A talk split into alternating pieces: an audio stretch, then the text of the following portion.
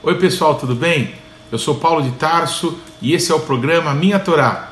Eu quero compartilhar com vocês segredos da palavra de Deus. Eu quero que a gente possa ler a Bíblia juntos e estudar a palavra de Deus juntos semanalmente. Em todos os programas, sempre aqui na parte de baixo do vídeo, sempre vai aparecer a palavra Paraxá. Paraxá quer dizer porção. Então a Torá é dividida em 52 porções que são lidas semanalmente pelos judeus ao redor do mundo. E nós vamos usar essa dinâmica de ler um texto da Torá, um texto dos profetas, e essa é a segunda palavra, a palavra Haftarah, um trecho dos profetas, e depois um texto da Brit Hadashah, da Nova Aliança, do Novo Testamento. E dentro desses três textos nós vamos procurar fazer comentários, é, descobrir novidades, curiosidades, nos aprofundar na palavra de Deus e naquele que é a palavra de Deus e que se fez carne e habitou entre nós. Yeshua HaMashiach, Jesus Cristo de Nazaré. Vem comigo, essa é a minha Torá.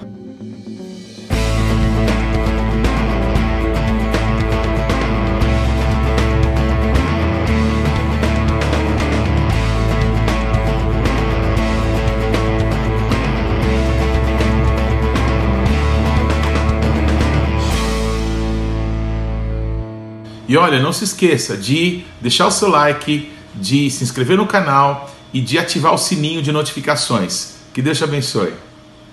Shalom, a paraxá de hoje é Bereshit.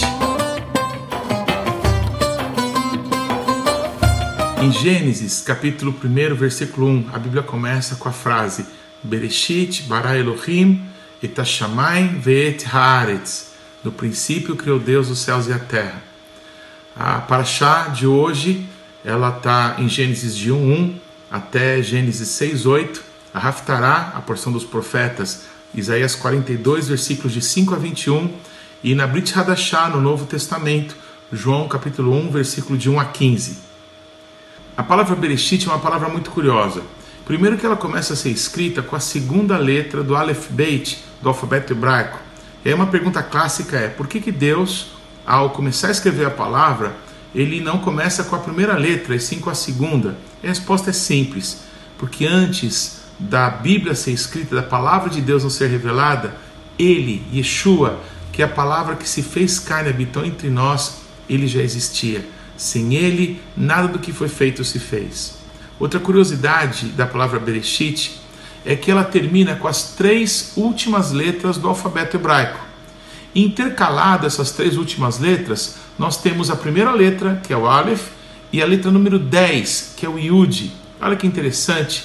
O número 1, a, a letra Aleph, a letra que corresponde ao número 1, é, nos faz lembrar que o nosso Deus é um. Um dos textos mais conhecidos da Bíblia é Deuteronômio 6,4, que diz: é, Ouviu a Israel, o nosso Deus é um. E a letra Yud corresponde ao número 10. 10 fala da totalidade. O nosso Deus único criou tudo o que existe. Ele criou os céus e ele criou a terra. Uma outra curiosidade incrível sobre a palavra Bereshit, como eu disse a vocês, ela começa a ser escrita com a segunda letra do Aleph Beit. E essa letra, Beit, ela é literalmente uma casa. A palavra Beit em hebraico quer dizer casa. E toda casa tem um teto, toda casa tem uma parede, toda casa tem um chão. E essa casa em específico, ela está com a porta aberta. Ela está com a porta aberta para toda a revelação da parte de Deus. Em Deuteronômio 29, 29 está escrito que aquilo que Deus revelou para nós, para nós foi revelado. Aquilo que não foi revelado pertence a Ele. Pois bem, tudo que Deus quis que fosse revelado a nós está dessa porta aberta da palavra Bereshit até Apocalipse, a manifestação de Yeshua nessa terra. Em dois dos evangelhos, o primeiro a ser escrito que é o evangelho de Marcos e o evangelho de João, que revela Jesus como Deus, Nesses dois evangelhos, nós vemos de novo a palavra princípio ou no princípio. É claro que escritos em grego, porque Marcos e João escreviam em grego, mas a ideia é que todas as coisas que existem, elas foram criadas por Deus, que estava no princípio criando todas as coisas.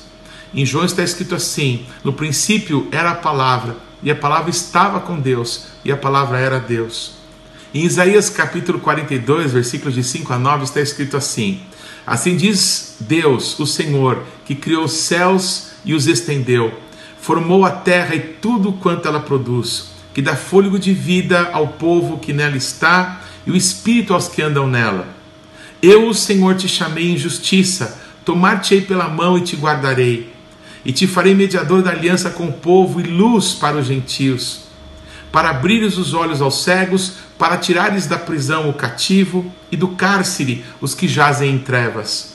Eu sou o Senhor, esse é o meu nome a minha glória, pois, não darei a outrem, nem a minha honra às imagens de escultura. Eis que as primeiras predições já se cumpriram, e novas coisas eu vos anuncio, e antes que sucedam, eu vou-las farei ouvir.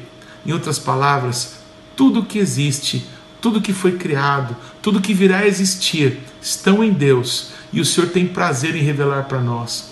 Então eu te faço um convite para que você possa caminhar durante todo esse ano em que a gente vai estar estudando a Bíblia, lendo a palavra de Deus juntos, porque desde o princípio até o final ele é Deus.